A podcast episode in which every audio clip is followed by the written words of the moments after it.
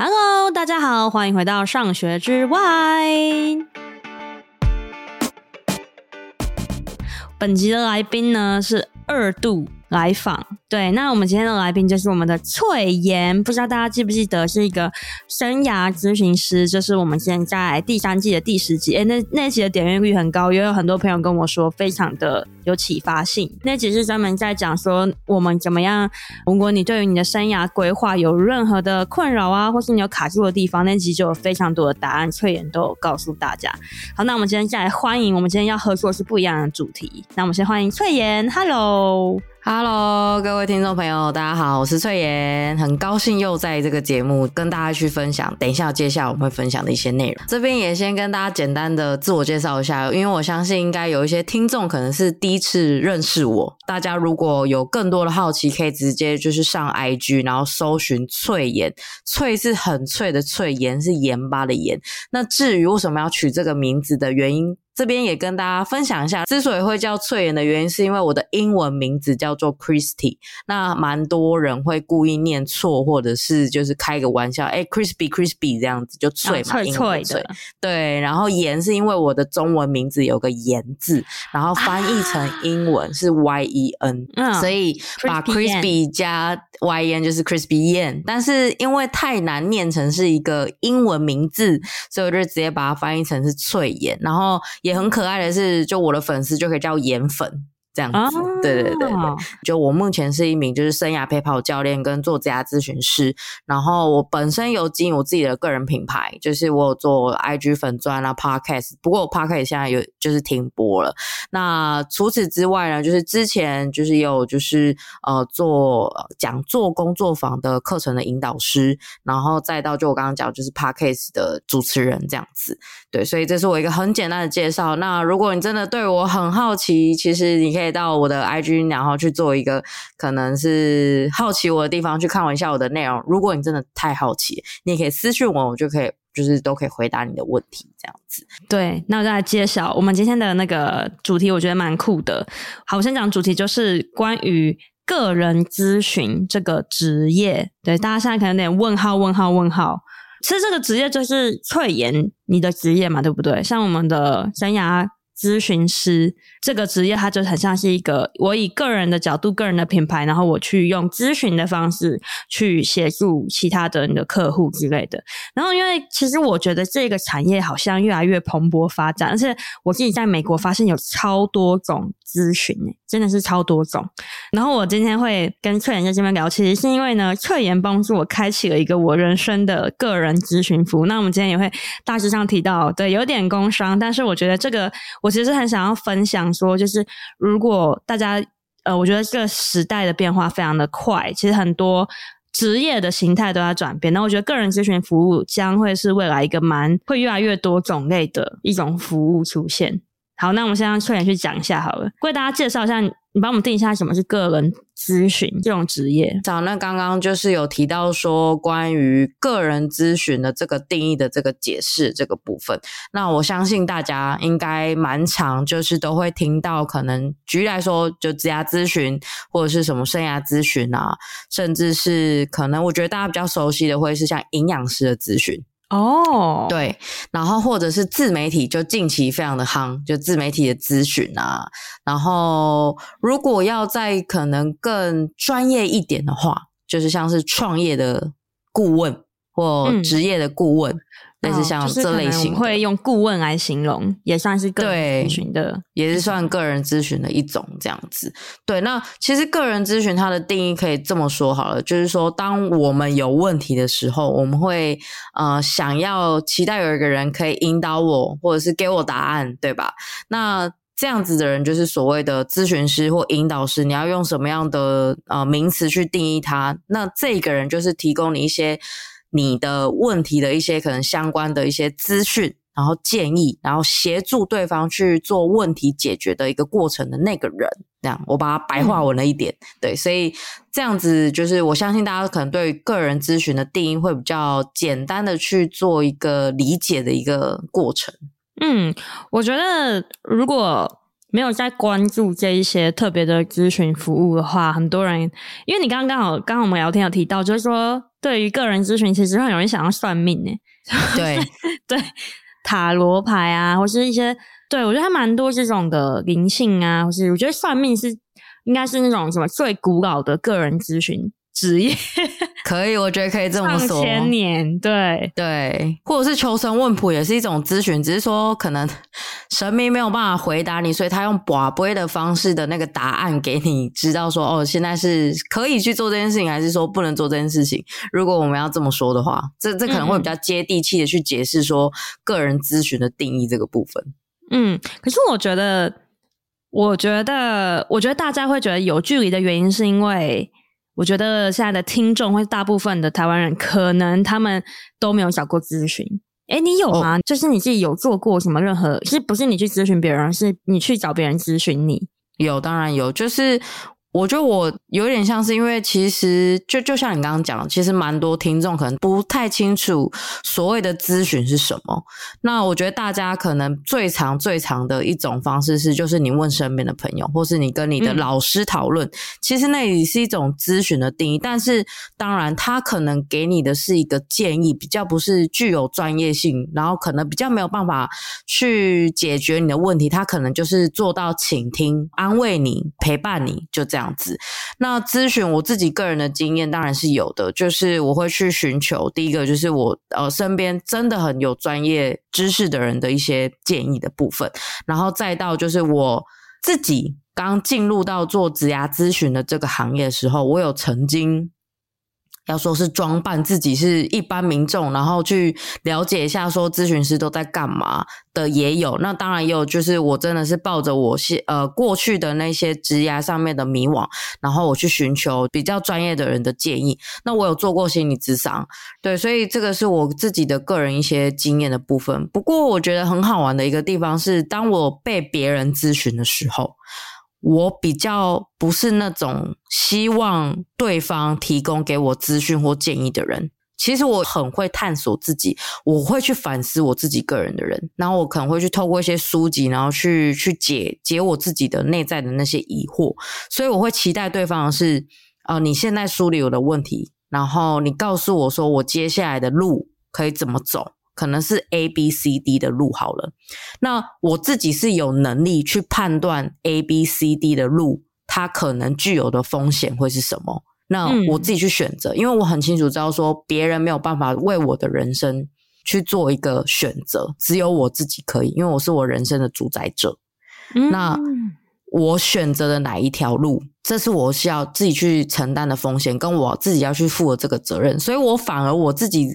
个人被别人做咨询的时候，我对于对方的期待反而是这样子，你可以不用引导我，你可以不用同理我，你可以不用安慰我，你直接给我答案这样子。所以我我觉得每一个人都有自己喜欢的方式或习惯的方式去接受他人给的可能资讯或建议或问题，这个部分我觉得这个部分是大家都可以去做非常多的尝试，因为本身台湾的政府就有提供非常多的资源嘛，像近期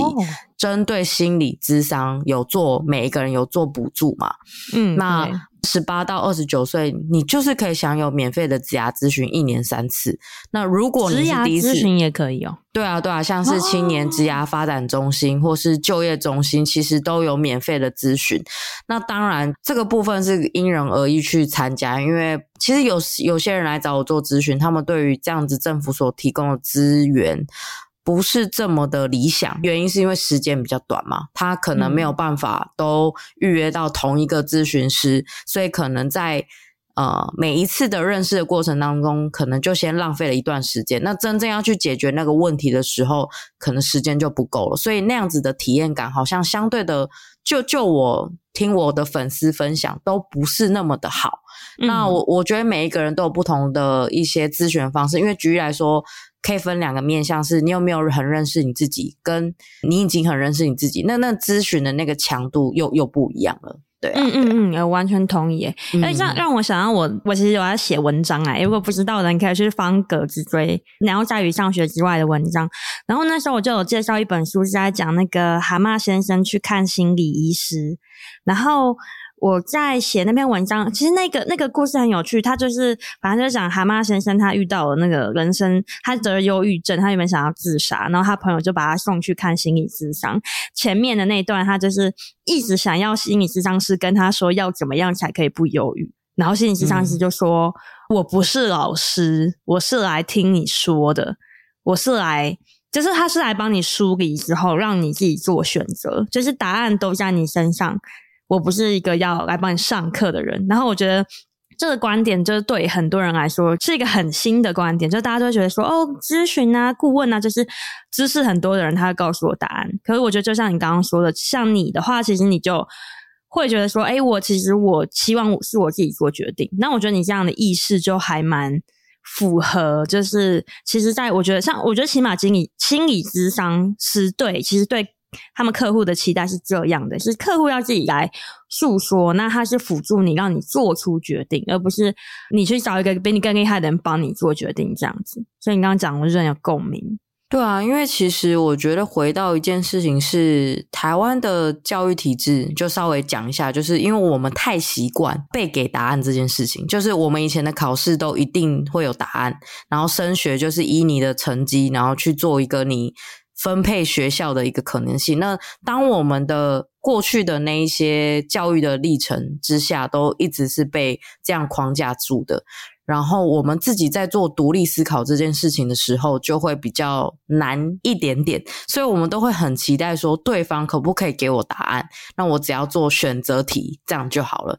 但其实我我相信大家都有一个感受是，其实我们长大之后出社会之后，我们要自己要做的决定有好多，包含职业的选择，包含产业的选择，再到人生的选择，这都都是我们要自己去做独立思考，自己去做选择。所以我蛮认同刚刚那本书讲的，然后再包含我自己个人的经验也是啊。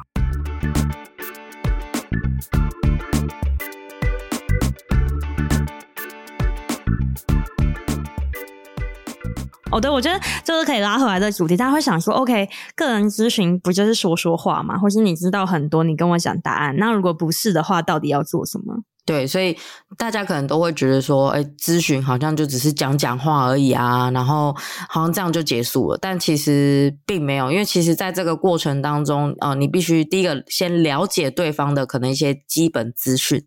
那这个基本资讯就来自于他的可能学历啊，现在的工作，过去的一些工作经验或求学的经验，然后再到说他现在可能遇到什么样的一些职涯或生涯上面的困境，然后再到说他可能现在有什么样的情绪，那针对这些综合的一些他自己个人的一些基本资讯，再去做咨询内容的一个方向。举例来说好了，可能现在来找我咨询的这个人，他现在最大的原因可能是他没有收入，那如果没有收入的话，要再去想一些未来的可能转职好了，转到不同的行业，可他现在就是没钱，那你会叫他说去上课吗？这个可能性就会相对的比较低一点。那当然也是可以、嗯、因为政府真的就像我刚刚讲十八到二十九岁有好多政府的资源提供给你，但是在那个之前我们站在这个来询者的角度来想好了，你会去跟他说诶，所以我们现在我们来讲一下说你自己个人的未来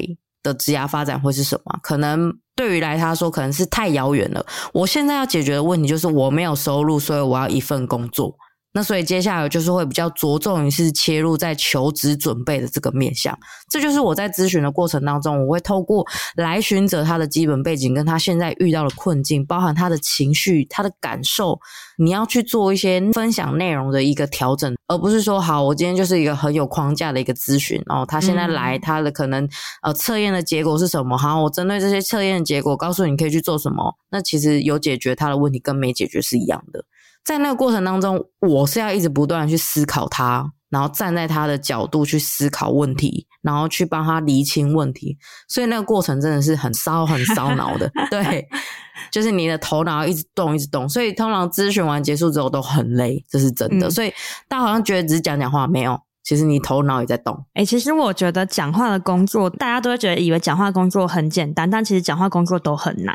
因为就是我是以一个访谈者的角度，大家就会说访谈不就是讲讲话，或是你就讲讲笑话，才不是。像我人家访谈的时候，像我做节目访谈，我就是要听，我要让那个上来宾可以觉得舒服和安心的可以说很多事情，然后营造这个感觉，然后你还要一直去想说 OK 我现在这样问的脉络，如果我听众听起来会不会觉得很跳啊，或是会不会觉得很突兀啊，会不会会不会这段太久啦、啊、或什么的，就是其实我们脑袋是超级多工在思考的，但是我们同时还要讲话，我们要听还要想还要讲话还要控场，然后其实还要控场，还要控氛围，真的对。而且其实我相信你的前置准备也是非常的多，就是你要了解这个呃来宾他的可能一些基本的资讯，你要做一些功课，然后你甚至还要写访纲，你还要做邀约，有非常多的事情，而不是只是大家只有看到这一个小时的节目内容而已。真的、啊、真的，而且那一个小时其实就已经把你的脑袋烧坏。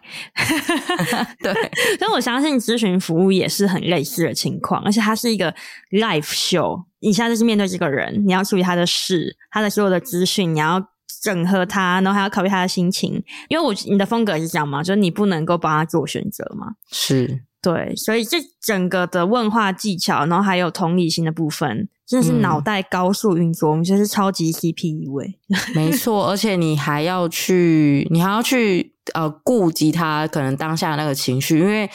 呃你可能不知道他下一秒会不会崩溃，因为我就是有遇过突然哭的人。哦嗯嗯嗯嗯，对，所以呃，蛮多就是可能刚进成为职涯咨询师的人，可能遇到就是来询者他可能情绪比较高昂一点，然后。比较不清楚说怎么去做一个可能陪伴啊，安抚他的情绪啊这个部分。所以假设说如果你在那个过程当中，你看我们还要做这样高速的思考以外，还要去照顾他人情绪，那你可想而知是有多累啊那个过程。对，真的真的要想的事情太多了。是啊。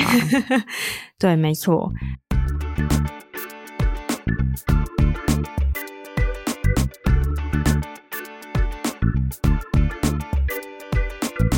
因为我们今天这一集其实就是要来跟大家聊说，如果你现在对于这个个人顾问、个人咨询的这个职业其实你是有兴趣的话，那因为其实我觉得我是被脆鹽启发啦，就我们接下来就会想要告诉大家说，其实哪一些可能的项目有可能可以发展成一个个人咨询的服务，然后也会希望大家去认识这个服务，比如说做这种服务的人要有什么样的特质会比较容易，就如果你有兴趣的话，其实大家都可以参考看看，因为我觉得算是一种很新的职业选项。诶，我真的其实很感谢脆鹽，因为我们其实是原本要做一个讲座合作嘛，对不对？对对对、呃、其实还在进行，那讲座还在进行，然后那个时候好像就是在聊说我的专业其实是学习科学跟课程设计师，然后反正我做的事情一直都是帮助大家更会学习，然后把课程的安排活动都让都很符合人性，然后体验，然后可以学习知识，像类似这种的。然后我们就聊到一半的时候，然后脆鹽就突然间说，我觉得你这个根本就可以做个人咨询，然后我才第一次觉得，哦，我没想过耶，就是我就是一直觉得我可能是要去就是当课程规划师啊，或是可能是去学校里面工作啊，就没有想过咨询这件事情。所以你其实那句话你就完全影响我，那我那天晚上就一直在想说，好像真的可以。对，然后我还蛮想是蛮想问脆鹽说，你为什么那时候会有这个感觉，然后你是用什么方式去认定说，就是什么样的能力或是技术其实是可以当成个人咨询？那我觉得首先可以去思考一个部分，就是说你本身个人身上的专业知识是有多丰富，然后跟多有深度。举例来说，因为你过去以来就是都在做学习科技，包含你过去可能所念的科系或接触到的一些内容都是以这个为主轴发展嘛，那这可能对你来讲是你一个很很专业很专业的一个技能，然后这件事情就可以以专业知识为主轴框架去延伸发展出各种的可能性嘛。我们最直觉的一个方式就是像是你有做 podcast， 那你可能会去分享像这样的这个内容，这都是来自于你过去的一些专业的知识，再加上说你个人自己的一些经验，然后你去做了一个分享。可是又回到一个部分，就是说你你这么会会去做这样子一个专业知识的一个呃分享好了，那为何不可对整理专业知识，把它讲的比较简单，比较适合大众这样子？对，然后是你也可以帮助到他人，就是我相信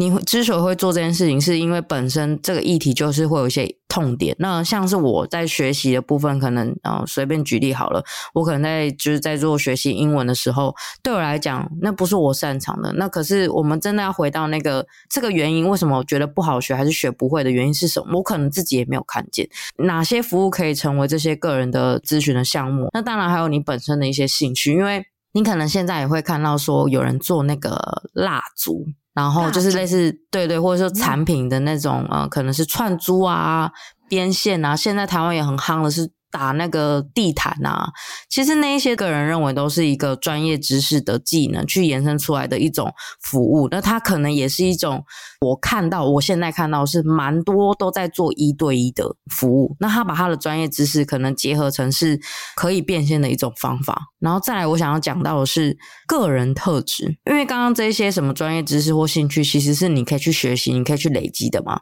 但是个人特质这个就很因人而异哦，因为举例来说，并不是所有的人都喜欢讲话，就算他有丰富的专业知识。所以要成为一名就是你要说是职涯呃，你说要是咨询师或者是引导师什么都好，就是个人咨询这件事情好了，你你就是要跟别人对话嘛。那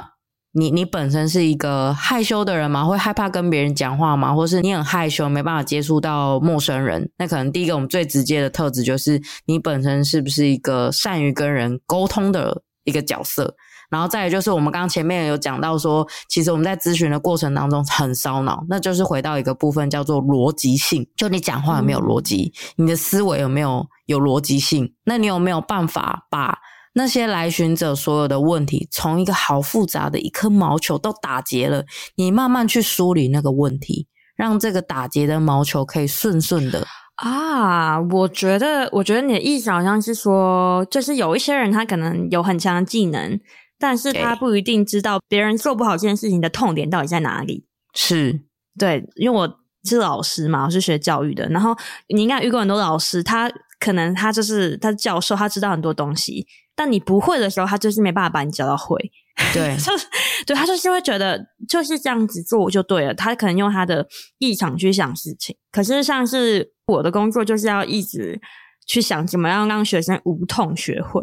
那我觉得感觉咨询师其实我觉得那个过程就是你要一直去找到底他们卡在哪里，然后到底那关键在哪里，就是你要好像要对这件事情有好奇心。我就像你刚刚说就是做一个梳理。而且你刚刚讲的那个痛点是，那你有没有站在对方的角度去思考这个问题，就是换位思考这个部分嘛。然后再来是你有没有办法同理他现在所遇到的困难，所以同理心这件事情也会，这个特质也会很明显的就是也是会出来、嗯、那我刚刚有讲到说换位思考啊、同理心啊这个部分，我觉得有一个议题就会变成说你在角色上面的切换这个部分。因为有时候我们会站在比较是可能是专业知识的角度去思考对方的问题的时候，那可能对方就比较没有办法去认同，或者是说他没有办法去理解，那我们就站在他的位置的时候，我们反而是要站在这个当事人的角度去思考的时候，可能哦就是你自己身为一名咨询师，你的角色可能是没有办法马上立即切换的。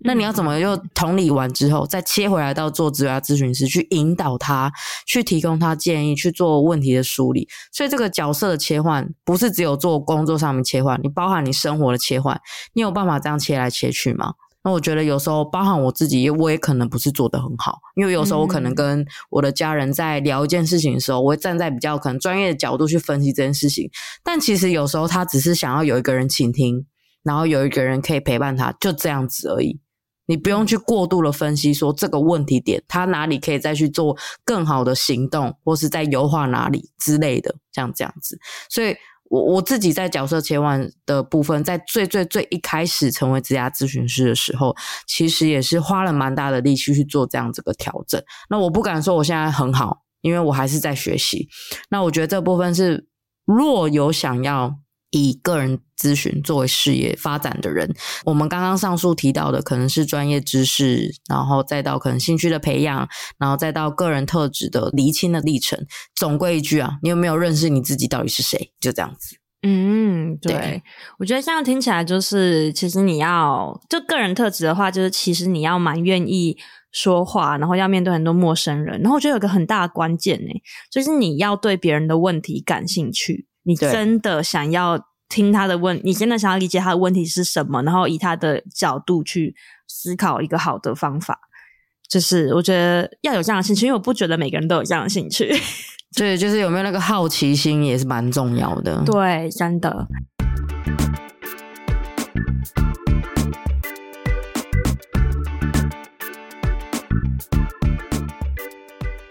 欸，我想跟你说，其实最近我有发现一些很酷的咨询产业，比如说 emotional coach 或 emotional consultant， 然后他就是会去帮企业啊，或是帮个人，然后去做那种社交和情绪行为的咨询师，我觉得很酷。然后我们之前还有做过那个宝宝睡眠训练，然后他们也是很酷欸，对，他们也是咨询师。最近还有看到泌乳师，我觉得超酷的。啊、我超对我我我有做过泌乳顾问，我我自己在挤奶的时候有。然后我现在说最怕最怕的就是遇到他们就是一种方法，然后你就是要他就是要你照我做。最怕遇到这种，就像宝宝每个人个性不一样啊。那如果我现在我宝宝很难过，或是我们我们有些临时状况没有办法都照他的那个这样做的时候，我该怎么办？所以我觉得这也是经验所在，就是当你对别人特殊的问题有兴趣的时候，你就会多学到一点经验，然后你就会变成一个很有弹性的顾问。就是这样子，我觉得这是一个很强的能力，因为如果你都只照你的方法的话，其实你知道人那么多种，问题那么多种，就是我会觉得说你好像不一定真的有帮别人解决问题的能力，因为你没有那个弹性这样子。对，讲到弹性这件事情，我觉得也可以再跟大家快速分享一个部分，就是说大家可能带的问题都一样。举例来说好了，呃，我怎么求职？我在转换职业的过程当中，我可以怎么做下一步的行动？或者说我想要离职，我该怎么办？类似像这种大众的问题。可是因为每一个人的特质、个性、过去的一些经验啊，然后他的专长不一样，就算是带着同样的问题，可是它出来的结果也会不一样，所以就扣连到你刚刚讲的是有没有那办法保有那个弹性，我觉得是蛮重要的，因为并不是说所有的框架都能套用在每一个人身上，你如何去面对到不同的人，会有一些不同的咨询的一些方向啊、框架啊、技巧啊，我觉得这也是很看咨询师的经验的。嗯，那现在脆鹽要来帮我们手把手从零到一是创造一个就是一个个人服务啊，然后因为我觉得其实你有给我蛮多提点的，比如说我一开始被你启发的时候说哦，你可以做学习咨询、学习顾问这件事情，然后但我开始就会有困难啊，就会觉得说 OK OK， 可是我会好，我会学习咨询，好，我会教别人学习，但是嗯、呃，怎么说呢？就是这个例就是这个过程到底要长什么样子，就是现在有一个人来了，难道我就是直接跟他说哦，就是你的我有个东西叫学习咨询，然后讲解给他听吗？还是怎么样？然后一开始还有就是会觉得说我我要怎么开始，然后我要怎么让人出现在，就是真的有人这样跟我开一个会议，然后开始讲他们的事情，这件事情都是一头雾水，就是一个零的状态。所以他蛮想问脆鹽说，就是一开始的话，听众已经觉得说诶，其实我还蛮会解决别人的问题的，可能是用他们专业去解决别人的问题，但是他们不是一个事业，因为我觉得你在聊天之中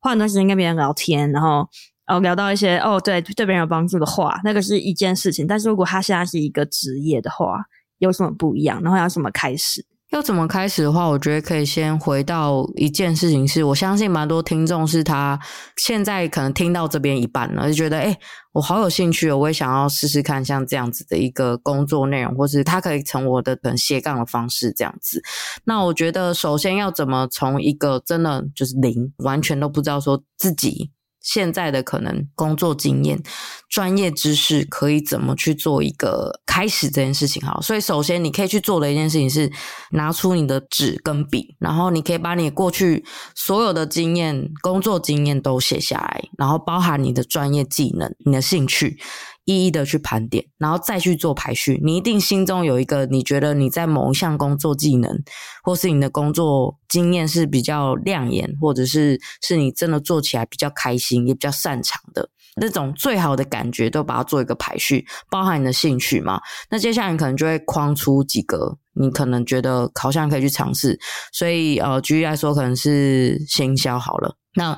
你去盘点说，那你现在行销可以去做哪些事情？举例来说，第一个可能是先经营自己的个人品牌，先有自己的作品集。那再来是说，那怎么去帮助可能那一些想要做自媒体的人去解决一些问题？你就先天马行空的把所有的想法先写下来，这是一种发散想法 brainstorming 的感觉，对，一个过程。那当然啦、啊，总是会有一些现实的考量，对吧？任何的可能性都有。那你再把那些现实的考量的条件加入进去，总是会再圈出几个可能你可以去发展的一个历程，就往那个方向开始去做一个经营。那你可能最终去厘清出说，哦，我可能可以去帮别人做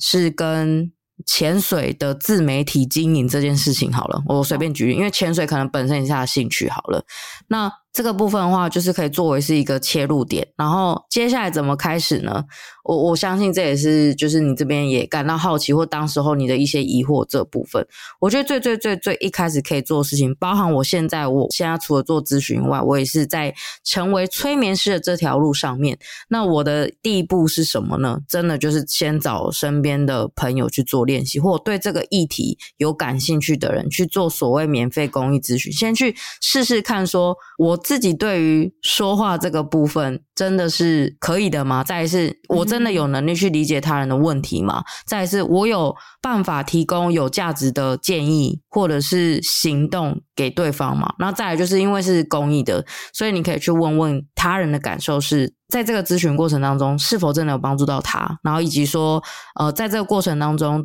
身为一名咨询师，你的可能口气啊，你的处理事情的方法啊，或者说可能在行政这个部分，其实你都可以做所谓的可能回馈的问卷调查这个部分，去来重新的去做优化嘛。那至于时间的长短，我觉得这部分就是看个人。那我觉得一开始真的是比较难的啦，就你真的是完全没有经验的话，就我自己过往的话，我大概是花了半年的时间去做可能公益咨询，然后包含是也有去跟一些单位去做合作，然后去累积自己的经验，就真的是半年时间都是在做这样子做累积经验的一个历程，然后一直不杠哎，就真的很斜杠，然后是一直不断去调整自己可能说话的方式啊。那调整的方式就先从当一只鹦鹉去听听看别人讲话的方式、逻辑性，听一些 podcast， 听一些 YouTuber 讲话，觉得有值得可以学习的地方就记录下来，然后录音去听听看。这是我的一些比较一开始的这个方法啦，跟大家去做一个从自己原本工作专业技能上面的天马行空 brainstorming 的一个记录，然后再到去盘点自己个人的那些内在资源，但其实都回到一个最主要的议题，就是说你到底有没有认识你自己，你有没有知道你是谁，这个我觉得蛮重要的。对啊，嗯嗯嗯，欸，我有我有执行了这件事情欸那你觉得成效如何？蛮好奇想听听看的。我觉得很顺欸，我整个觉得我就超想把它当我的正职真的，就是我觉得我好像蛮擅长做这件事情的。可能以前就我有学过一些心理咨商的一些对话技巧，反正我就觉得我很快的可以知道大家的呃焦虑跟大家的困境。然后虽然说我的这个名字叫学习咨询嘛， but actually 就是任何你想要前进，你人生想要成长但你卡住，全部都算在里面。所以我我觉得我刚好幸运，就是有一个朋友他很愿意让我做长期，所以我就先从这个朋友开始，我们已经做了八周，他整个转变很大，我就是非常的开心。然后我有听你的建议，然后我有大概现在已经帮七八个人做过一次性的咨询，然后就我觉得就算只有一次，可是我觉得我好像已经把那个学习科学的心法已经内化内化蛮深入的。所以我觉得我觉得很有趣的是，我遇到很多大家都不一样的人，像我像我这次真的人是在讲拖延症，然后发现诶每个拖延症都不一样，很有趣。然后有一些人根本没有拖延症，可是他以为他有拖延症等等的，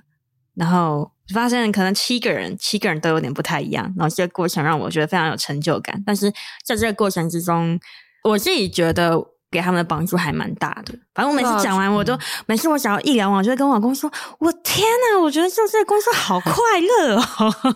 是吧？”就是我觉得这件事情是就是找到一个或者说你觉得是完全符合你的专业，或者说你自己可能你过去的那一些专业知识的累积，然后你在做这件事情是第一个我刚刚听到的是你感觉到你你有成就感，然后你觉得做完这件事情是很快乐，然后你想要持续的去做学习或延伸，或想要找更多的个案去累积自己的经验，那个过程是你很愿意，我觉得重点是你愿意去做这件事情、嗯、但是往往我们在职场上面好像很难做到愿意这个部分，包括我自己过去的一些工作经验来说，就是有时候是呃想要累积自己的职场经验，但做的可能不是自己喜欢的工作，所以我觉得刚刚听到是说你在做这件事情是快乐的时候，我觉得我们那时候的那个对话真的就值得，就就是像这样子、哦、你用恩师欸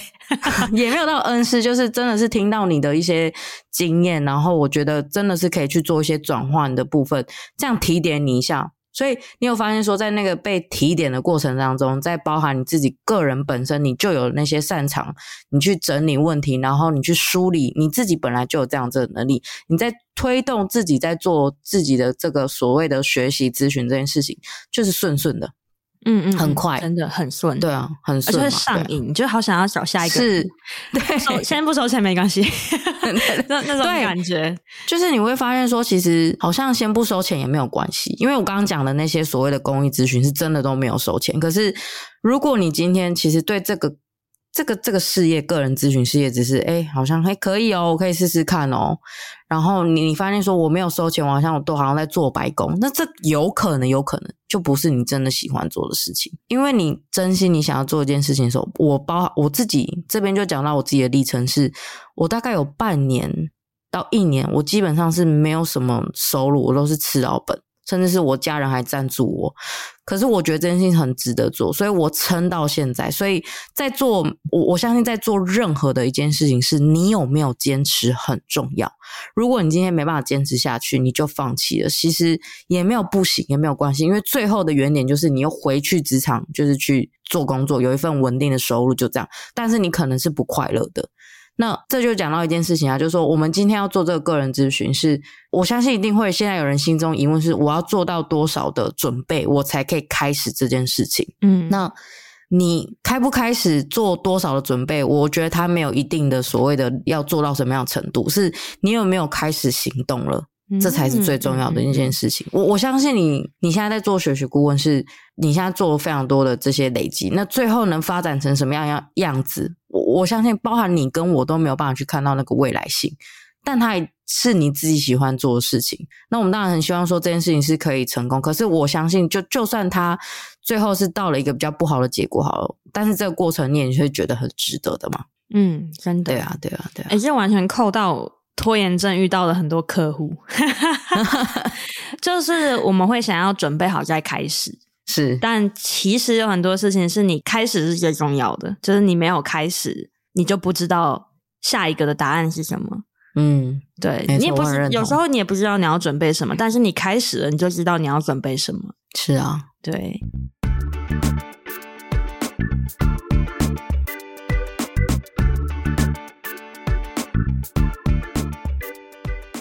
我知道现在好像零到一可能 零点二五 吧，或 零点五 对对，那因为我觉得我现在阶段是我已经开始了，可能我自己也觉得诶整体过程都蛮顺的，好像就是大家的反应都还不错，可是那到下一步我要做什么呢？下一步的话可能我是想让它稳定嘛，可是从这个、嗯、好，我觉得我真的可以做到稳定之间要发生什么事情我我先说我的经验分享好了，就是我自己从零到一到稳定又从一到二这个过程好了、嗯、的时间就大概是三年的时间、嗯、那零到一基本上就是因为我是全职投入啊，如果你是兼职，我相信你利用你下班的时间，那个时间绝对会再更长。那我全职投入就等于是说我在最最最前期的时候，我是一天投入十二个小时，一个月我只有休息四天。那你可以发现得到那时时间投入程度是非常非常的长嘛。那我我真的算稳定也是一年半之后的事情，那我现在经营大概也是快要三年的时候时间了，那中间过程当中有太多的波折挫折，然后再到也有很多失败的部分，那这边我就不一一的细讲。那一开始可能会遇到一些状况也跟大家分享一下，就是说第一个嘛，我觉得最重要最重要的是就算我要做公益咨询这件事情，我也要有人吧，对吧？嗯，对，没有人就没有办法累积自己的经验，所以最最最一开始，或者说很多人都会去问我觉得一个问题，就是说那所以客户到底怎么来，呃，要怎么去找。那我觉得现在这个时代，我觉得最重要的就是你有没有自己的社群媒体，那可以不一定要经营像一个品牌，可以先从以个人为主。那当你有这样子所谓的一个个人品牌出现的时候，它等于是你的一张数位名片，不论是你在找客户的时候，或者是你介绍给你身边的朋友，就说诶、欸、我现在有在做这件事情哦，那现在这是我经营的。那在那个过程当中，我自己个人觉得其实个人品牌是还蛮重要的一个环节，因为如果你没有管道，你要怎么去打开自己的知名度或宣传你自己的服务，对吧？对，所以我觉得这件事情是可能最一开始需要去做的一个部分。那当然啦、啊、在这个过程当中，你可能就要先去拟定你自己个人的一些服务的内容，然后再到你自己的价格，然后再接下来就会你当你这些所谓的商业模式都稳定之后，你开始去做推广，所以行销也是很重要的一个环节嘛。那这个阶段性的话，我觉得还是看自己个人的时间、精神、金钱，你能投入多少，然后去做一个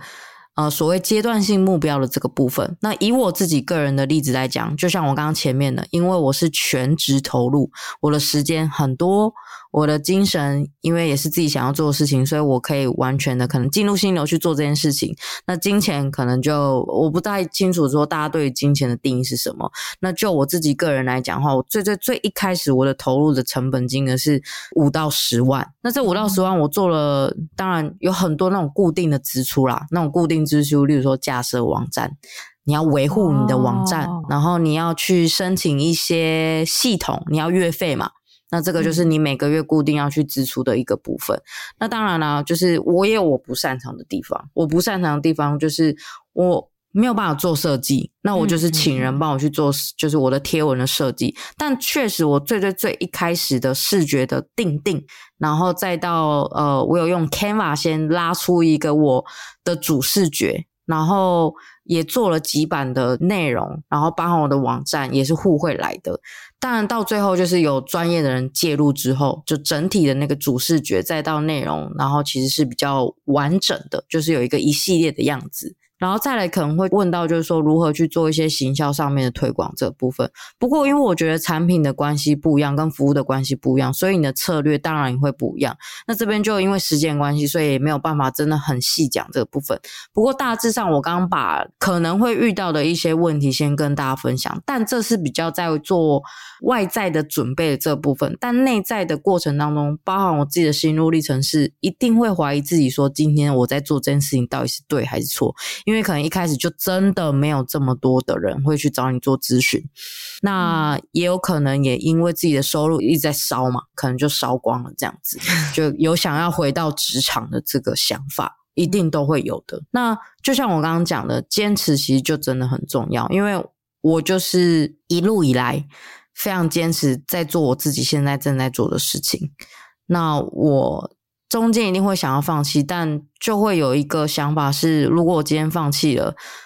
那我真的对得起我自己吗？我会不会后悔？就我一直在想后悔这件事情，因为对我来讲，其实最最最最坏的打算，不久也只是回去职场工作，就这样而已。人生有太多的可能性，如果我们都没有去执行，我也不知道说未来会长什么样子。那现在也都还没有回去，所以我觉得也好像也没有对不起自己。但现在我到稳定三年了的时间，其实我的整体的事业的框架，包含工作的流程都非常的固定，所以基本上现在的我可以用比较少的时间去经营自己现在的这个咨询的这个事业体的这个部分。我觉得这是从 零点五到二 中间有很多原本没有想象到的事。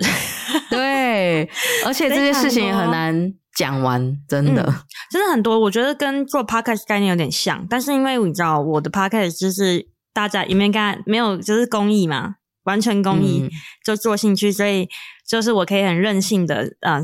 啊，自媒体拖更就拖更啊 podcast podcast 拖更拖更 OK， 因为反正没有扯到扯到钱嘛，但是其实是一个职业。那如果大家有去看脆鹽的Instagram， 真的非常，就是你的 I G 都让我觉得很稳定，你的自媒体经营状态我觉得是很很好的。然后我觉得也下了很多功夫，我也有去看过你的网站，所以就等于说如果大家要去找哦，很多人对生涯有任何问题的时候搜寻可能就会马上看到你，然后你是很立体的，你在这个社群网站就像你说的已经有个很立体的名片在那里，所以大家会很容易的知道你的想法啊，你的方式啊，跟你的信念啊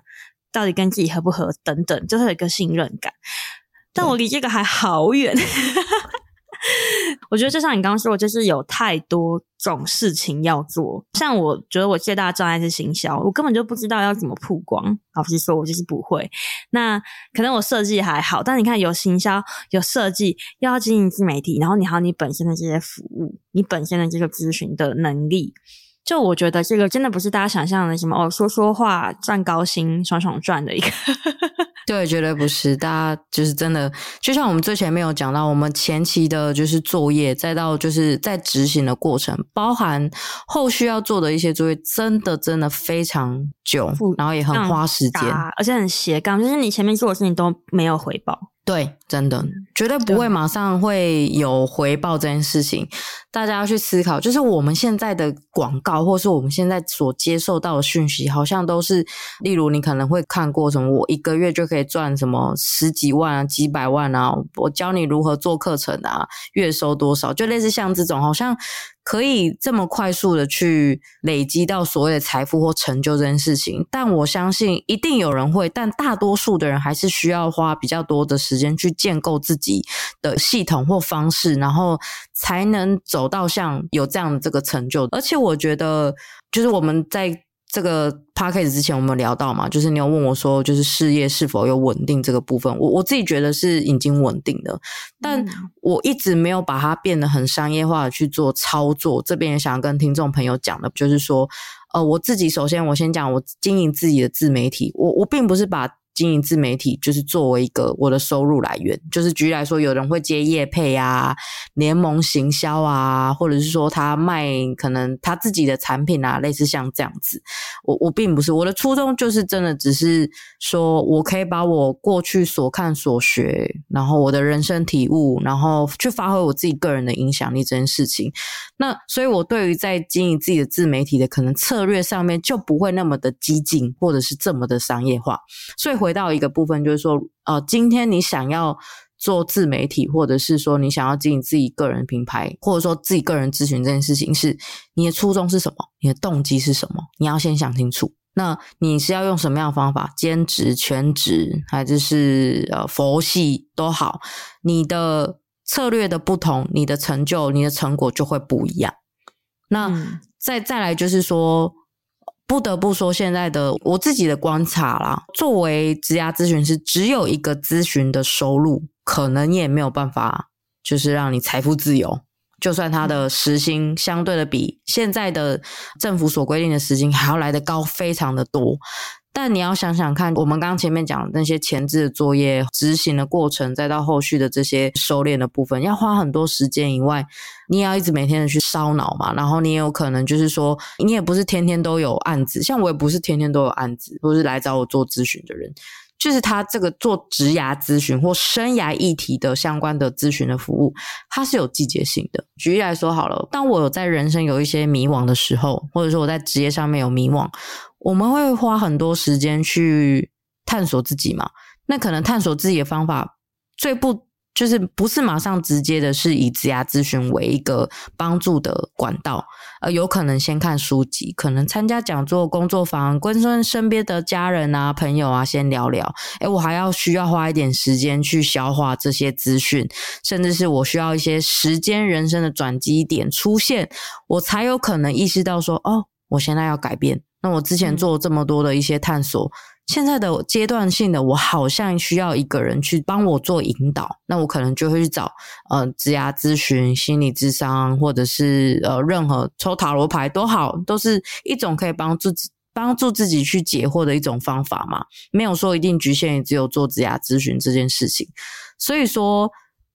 这个职涯咨询的产品跟服务的本身，它是需要非常多的去推动它的一个历程，不是说像我们今天的消费品我需要一个化妆品，我马上去屈臣氏买就好了，解决我的问题，并没有。这个职涯咨询是需要花好多的时间去体个人自己的体悟领悟，然后去行动，才有可能去做到职涯咨询。所以对我来讲，现在的事业确实是稳定了，但现在有更多的职涯咨询有来这个市场，那它就会被稀释掉。那至于是不是需要选择我的服务，那这就绝对不是百分之百的一个可能性了。我觉得就是咨询这件事情对一般人来说，就像心理咨商这件事情，很多人他不快乐或是有状况，他其实也不会一开始就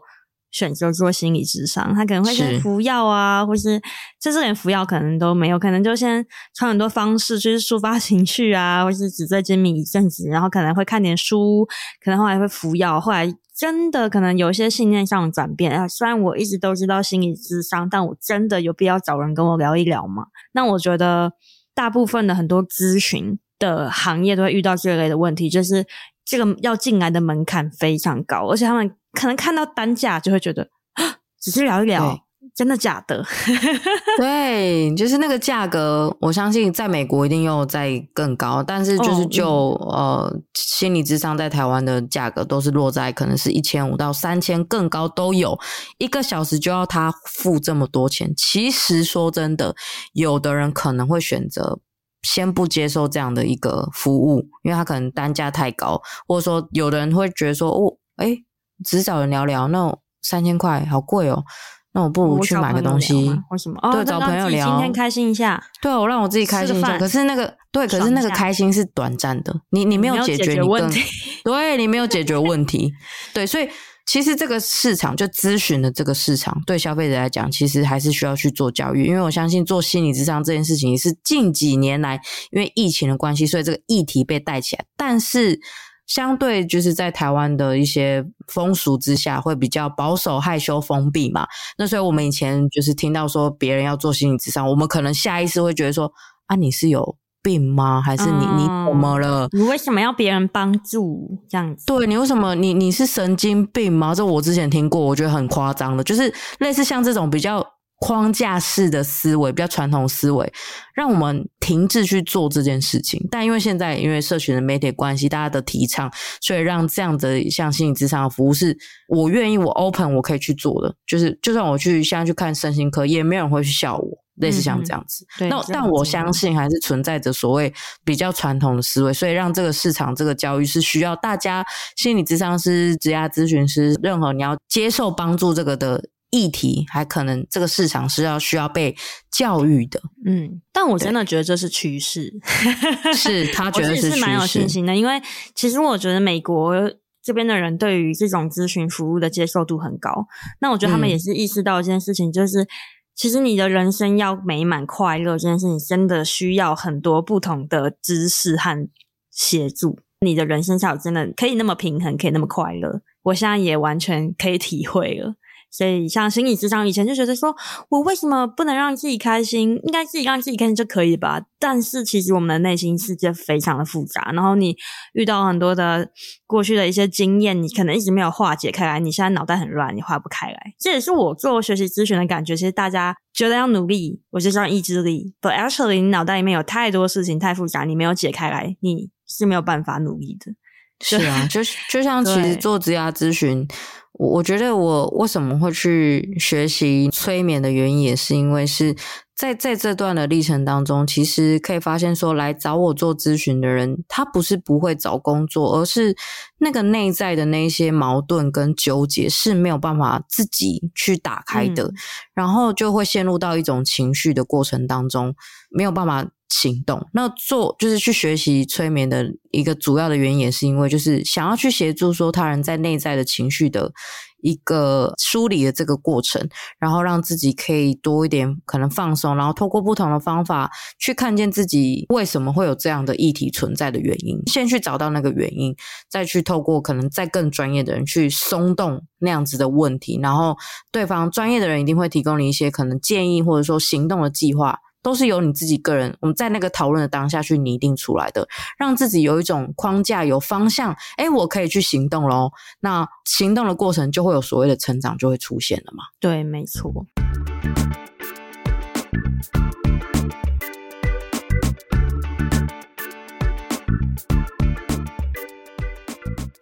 对啊，所以我觉得今天这一集，我觉得想要介绍个人顾问这个职业，也是很想要让大家知道说，其实在一个平衡的人生，而且我像我还有小孩，你看我们连那个睡眠顾问都去找了，真的有很多很多的事情我们是需要大家的帮忙，一起让你的生活过得更好。所以当然是你可能会舍不得去花那个钱，或是你羞于呃总是找别人帮忙，你可能就觉得人生很多事情应该比如说家事啊，或是家庭关系啊，或是我的人生生涯应该自己想一想就好了吧。但是其实我觉得现在的趋势已经在变动，因为已经有非常非常多专业的知识和专业的人才，然后我觉得个人咨询这种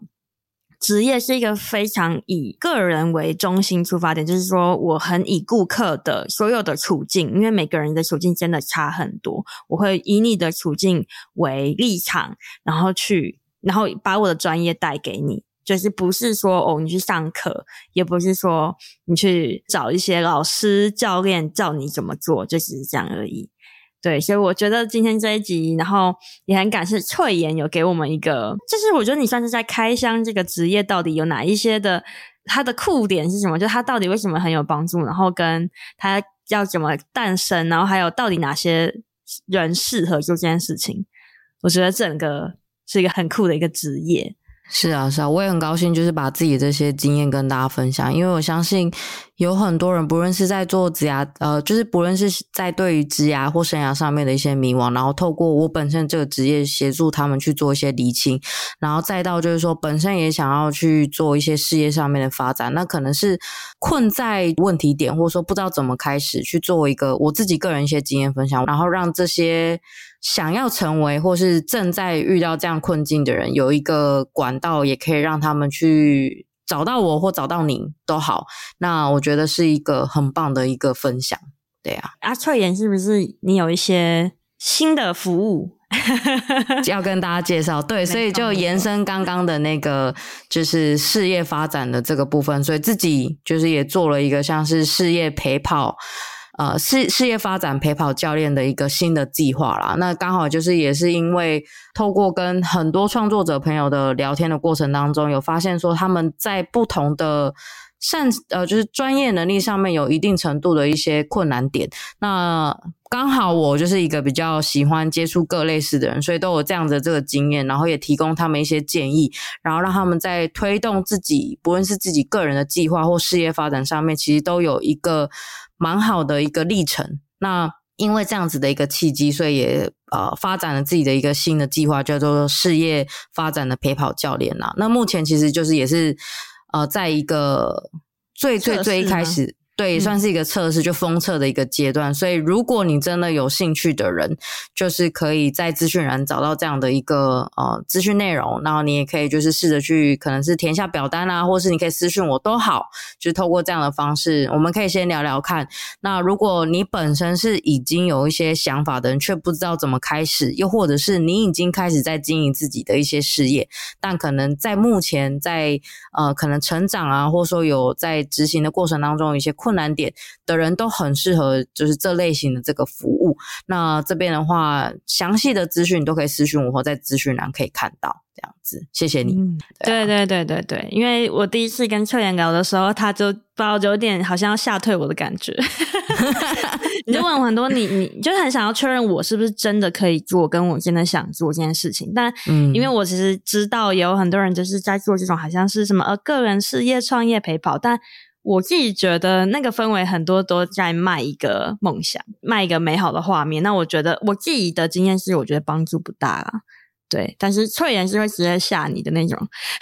我觉得就是你很真诚，就是你没有要，对，我很真诚，我没有要骗你，对，你没有要用泡泡去把你留下来抓你，然后让你好像